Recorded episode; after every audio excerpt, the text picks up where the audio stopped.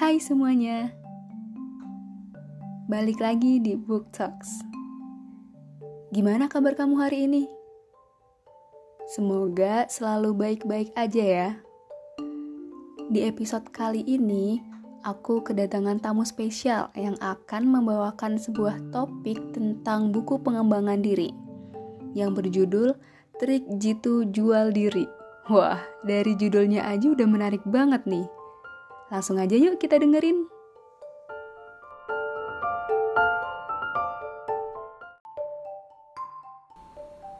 Hai para pendengar setiap podcast Book Talks Kalian penasaran nggak siapa sih penulis buku ini? Kok berani banget ya dia menuliskan judul buku yang hmm, seperti yang kita semua tahu Kata jual diri ini kan dipandang negatif oleh banyak orang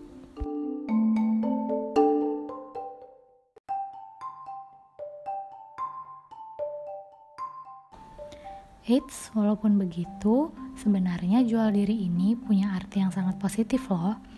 Apa tuh? Jadi, jual diri yang dimaksud oleh penulis buku ini adalah keterampilan khusus agar orang lain mempercayai keberadaan serta kemampuan dan keterampilan yang kita miliki. Jika orang lain sudah mempercayai kita, maka rezeki itu akan mengalir dengan sendirinya. Gitu, teman-teman.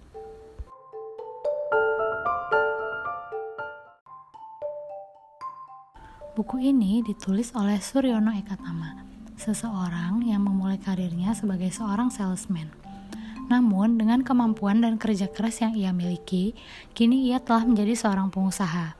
Bahkan, sudah satu dekade lamanya, ia menjadi penasehat eksklusif untuk direktur dan komisaris, serta interviewer profesional di banyak perusahaan di Indonesia. Ia melakukan interview untuk mencari kandidat di berbagai posisi, mulai dari staff sampai dengan direksi. Ribuan orang telah diwawancarainya untuk menemukan satu sampai dua kandidat yang paling berkualitas.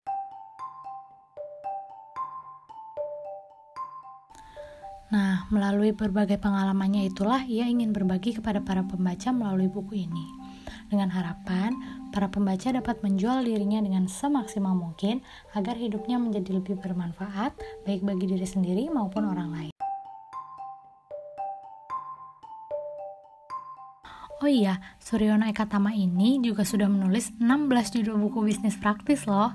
Wow, keren banget kan latar belakang penulis buku ini. Isi bukunya juga nggak kalah keren nih. Sebenarnya, banyak banget informasi yang sangat menarik dan bermanfaat pada buku ini yang harus dibaca oleh kita-kita para generasi muda. Tapi, supaya lebih menghemat waktu, aku sudah merangkum keseluruhan isinya menjadi beberapa poin penting.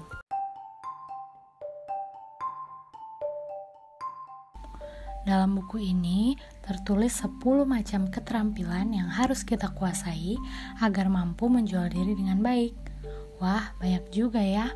Kemudian, dari masing-masing keterampilan tersebut dibagi kembali menjadi empat tingkatan, yang mana tingkatan paling rendah adalah tingkatan paling dasar, lalu tingkat matia, kemudian tingkat tinggi, dan yang terakhir tingkat sempurna.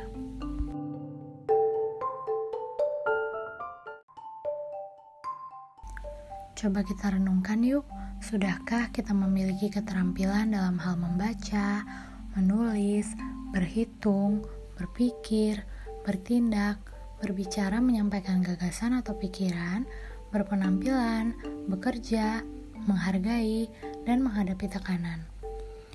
Sudahkah kita menggunakan keterampilan tersebut baik untuk diri sendiri, lingkungan sekitar, dan orang lain? Beberapa dari keterampilan yang disebutkan tadi bahkan sudah diajarkan sejak kita masih dalam fase kanak-kanak. Baik anak sekolah, lulusan sekolah atau perguruan tinggi, karyawan, pimpinan perusahaan, bahkan pemilik perusahaan sekalipun wajib menguasai keterampilan yang diperlukan untuk menjual diri. Nah, seperti yang sudah disebutkan di awal tadi, jual diri di sini memiliki makna menjual potensi diri.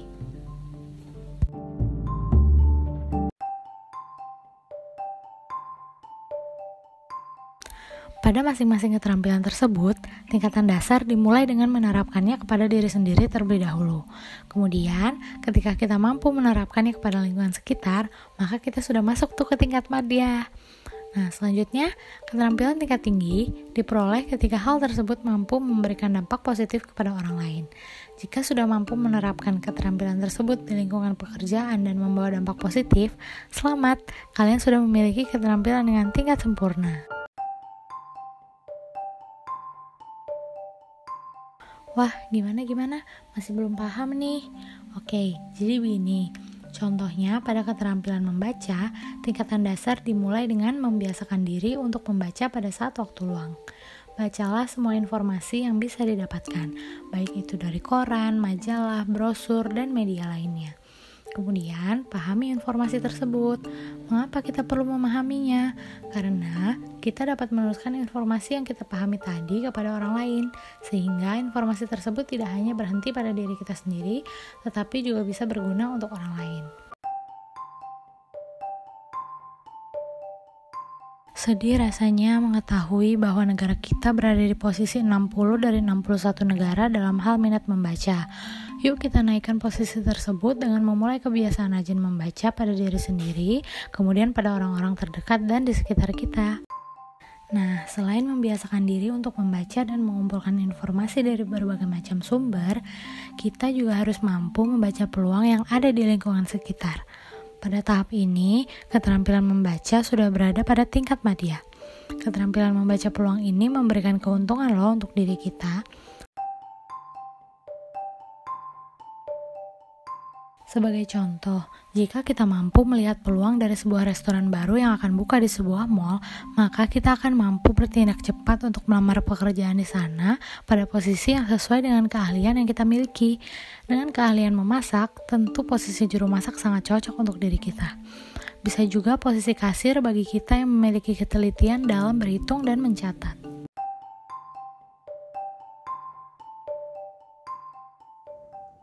Gimana? Seru banget kan pembahasannya? Oke, segitu dulu buat episode kali ini. Semoga bermanfaat. Sampai jumpa di episode selanjutnya.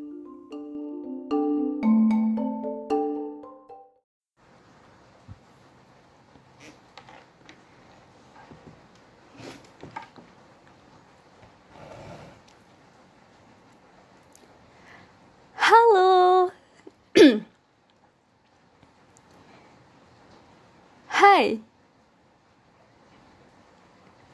Halo. Selamat datang di Book Talks. Wah, long time no see. Wah, udah lama. Wah, udah lama banget nih.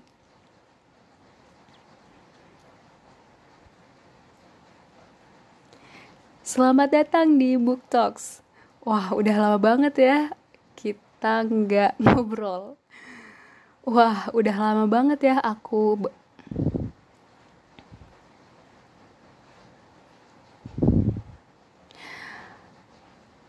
Wah. Wah, sekarang udah 2021 nih. Gimana? Tahun 2020 kamu? Berat ya? Wah, Wah, udah bergantian tahun sekarang ya. Gimana sih? Hai. Selamat datang di Book Talks. Wah, sekarang udah 2021 nih. Tahun 2020 jadi tahun yang aneh banget ya. Hal-hal yang di luar nalar bisa jadi kenyataan. Banyak rencana yang gagal, dan kita yang dituntut untuk beradat dan kita yang dituntut untuk beradaptasi dengan keadaan.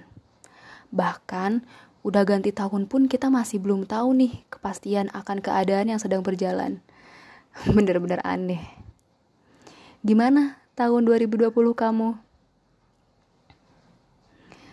Walaupun berat, aku harap kamu bisa melihat tahun tersebut dari sisi-sisi baiknya. Pasti ada kita yang diberi waktu lebih untuk belajar tentang diri kita sendiri, untuk mengetahui, belajar lebih sayang dengan orang-orang terdekat, dan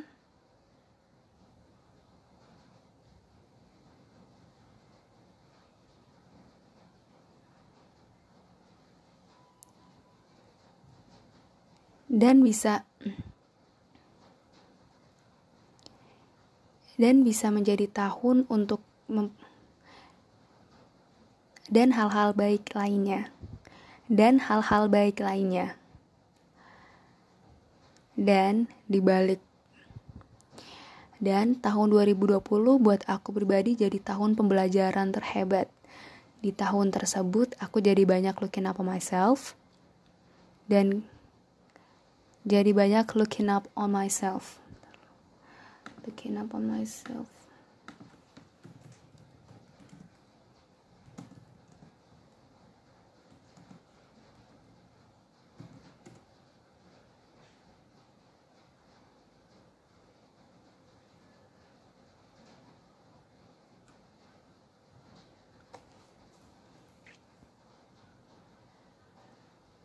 Di tahun tersebut, aku jadi banyak di tahun tersebut aku jadi banyak melihat ke diri sendiri. Di tahun tersebut aku jadi banyak melihat ke diri sendiri dan keadaan terdekat di sekeliling aku yang selama ini aku kurang concern. Eh, maaf jadi curhat. Nah, karena lebih banyak melihat ke diri sendiri ters Nah, karena lebih banyak melihat ke diri sendiri itulah jadi salah satu alasan buat aku beli dan baca buku yang aku mau obrolin kali ini. Judul bukunya adalah Every Word You Cannot Say yang dikarang oleh Ian S. Thomas. Kata Thomas, I know you don't want to talk sometimes. I know you don't want to talk sometimes. I know you don't want to talk sometimes. Sometimes because sometimes because it hurts, and sometimes because you're not supposed to talk about what you want to talk. Sometimes it can be hard to say this is beautiful when no one else can see what you see. Or here is, or here, this is where the pen is. Ya, jadi buku ini adalah kumpulan puisi dengan aliran kata-kata yang tenang dan stabil yang banyak dari kita takut untuk mengatakannya atau memang kita tidak ingin mengatakannya untuk orang lain atau bahkan untuk diri kita sendiri. Ya, buku ini berisi kumpulan puisi dengan aliran kata yang tenang dan stabil yang banyak dari kita takut untuk mengatakannya atau tidak ingin mengatakannya. Bisa untuk orang lain atau bahkan untuk diri kita sendiri. Konsen dari kalimat-kalimat yang dituangkan oleh Thomas bukan hanya mengenai belajar mencintai diri kita sendiri, tentang hal-hal yang konsen dari kalimat-kalimat yang dituangkan oleh Thomas bukan hanya mengenai belajar mencintai diri kita sendiri, atau tentang hal-hal yang gak bisa kita ubah, tapi juga tentang bagaimana kita memaafkan diri kita sendiri dan melihat dunia dari kacamata orang lain. Aku mau bacain beberapa kalimat yang aku suka banget dari buku ini. Ada di halaman 210. And in the quietest moment of the world, and In the quietest moments of the world, I can say that I love me.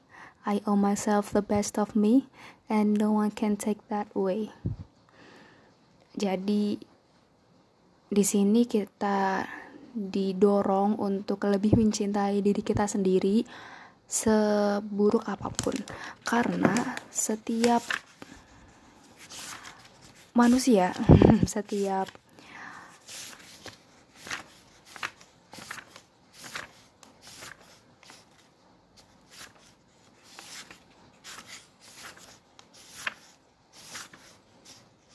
karena setiap orang itu tidak ada yang rusak.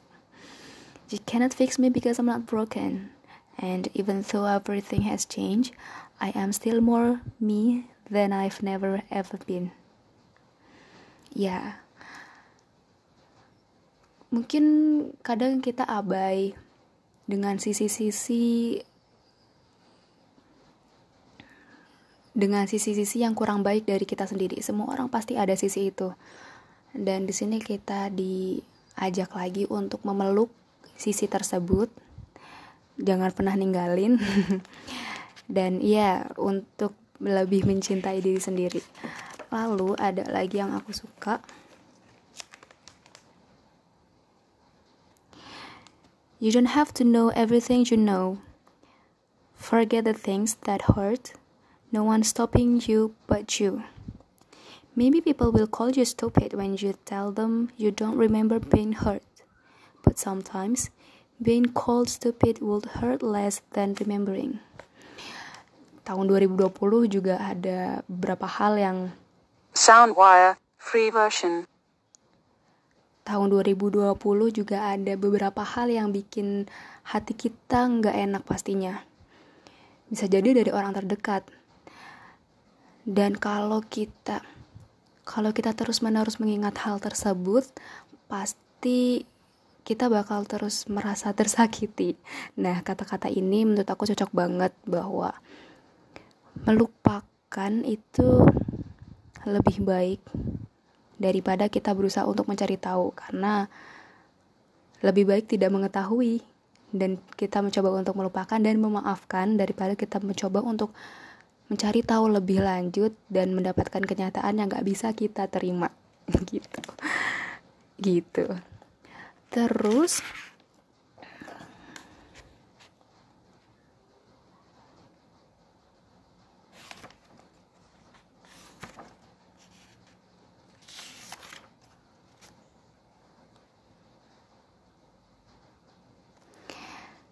ada lagi yang aku pengen bacain But you cannot see the parts of you that shine when you're not looking, because all you because all you see when you look at yourself is the picture other people have painted for you, and that's not who you are. You are the picture of you. You are the picture you paint of you. Jadi, ya kita kadang melihat ke diri kita sendiri dari stigma orang lain. Padahal yang paling mengerti diri kita sendiri adalah kita sendiri. Kalaupun kita belum mengenai, kalaupun kita belum mengetahui diri kita, kalaupun kita belum terlalu mengenal diri kita,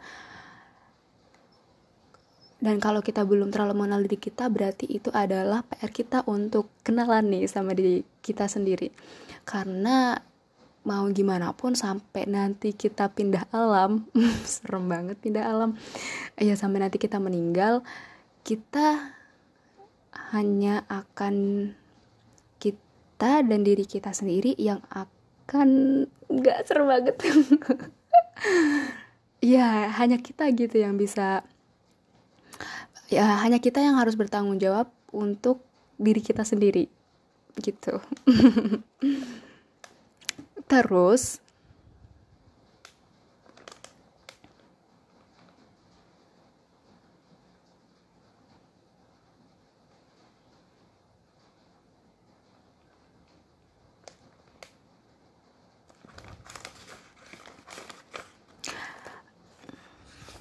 ada kat tadi tentang mencintai diri kita sendiri. Selain itu, ada tentang memaafkan.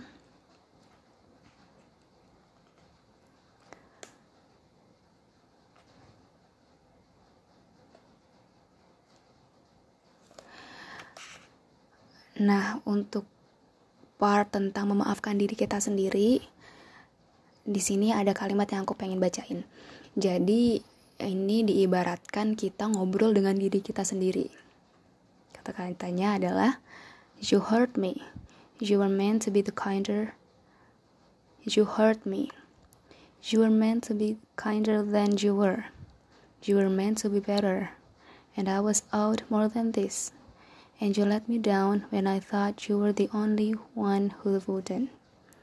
And you let me down when I thought you were the only one who wouldn't. But I will throw everything that hurts to be the ground but I will throw everything that hurts to the ground and leave it where it lies. But I will carry on despite the world, but I will become what I need because I am and I will and I can. And so I forgive you, I forgive you, I forgive you. Di sini diulang sampai dua halaman. I forgive you because I owe myself better. Ya, yeah, jadi um, kadang kita menuntut diri kita terlalu keras untuk melakukan hal-hal yang kadang kita terlalu menuntut diri kadang kita terlalu menuntut keras diri kita untuk melakukan hal-hal yang harus dilakukan. Tapi di sisi lain kita lupa bahwa kita juga harus dibaikin kita juga harus diberi apresiasi kita juga harus diberi kita juga harus diberi apresiasi. Dan kalau ada hal-hal kita kita harus diberi apresiasi. Dan kalau ada hal-hal yang kurang tepat kadang kita terlalu sering untuk menyalahkan diri kita sendiri. Padahal itu enggak baik sama sekali.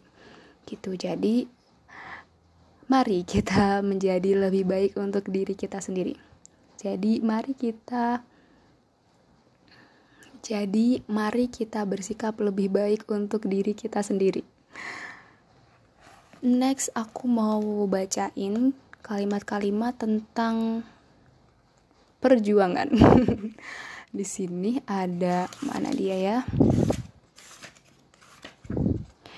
We all struggle, so don't ask for an easy life with nothing to do. An easy life is not an easy life is not a good life. Di sini hmm, agak. Di sini Pak Thomas agak frontal ngomongnya nih. Kalau misalnya kita nggak ngapa-ngapain jangan pernah minta hidup yang enak. Kalau kita kerjaannya cuman oh ya kalau misalnya kita terlalu baik sama diri kita juga nggak bagus. Di sini dia bilang Don't ask for an easy life. Jangan pernah minta hidup yang enak gitu, hidup yang mudah. Kalau kita nggak ngapa-ngapain, so we all struggle, we all struggle, and no one is always happy. So we all struggle.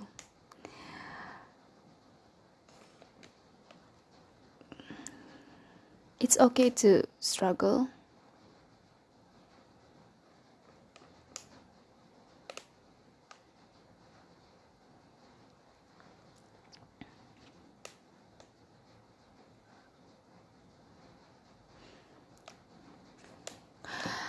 Terus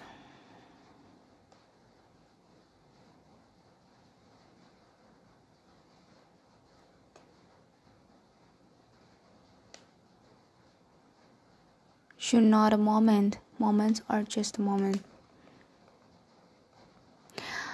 Oke, okay, kalimat per kalimat. Oke,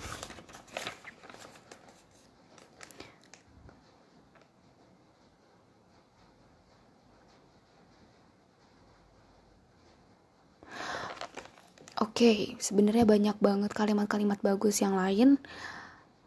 Oke, okay, banyak banget kalimat-kalimat bagus yang lain dan di sini aku mau bacain halaman terakhir untuk menutup podcast kali ini. Ada di halaman 43 dan 44.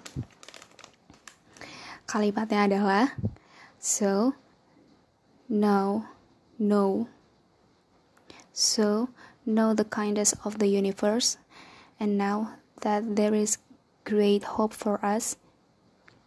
So, know the kindness of the universe.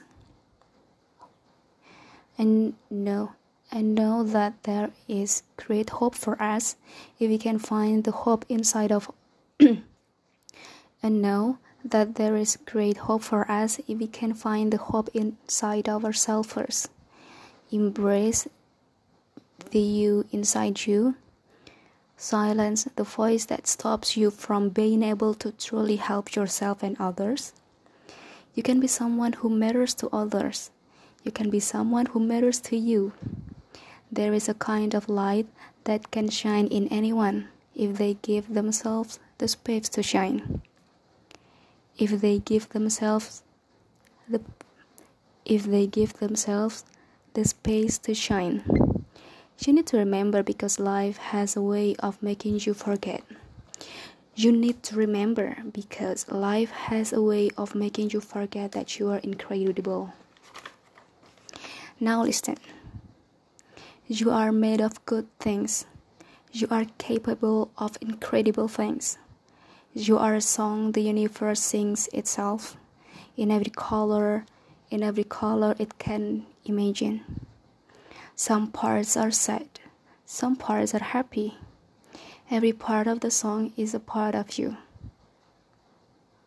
Listen, listen to the sound of universe. Every part of the song is a part of you. Every part of the song is a part of you. Oke, segitu dulu buat episode kali ini. Semoga bermanfaat. Sampai jumpa di episode selanjutnya.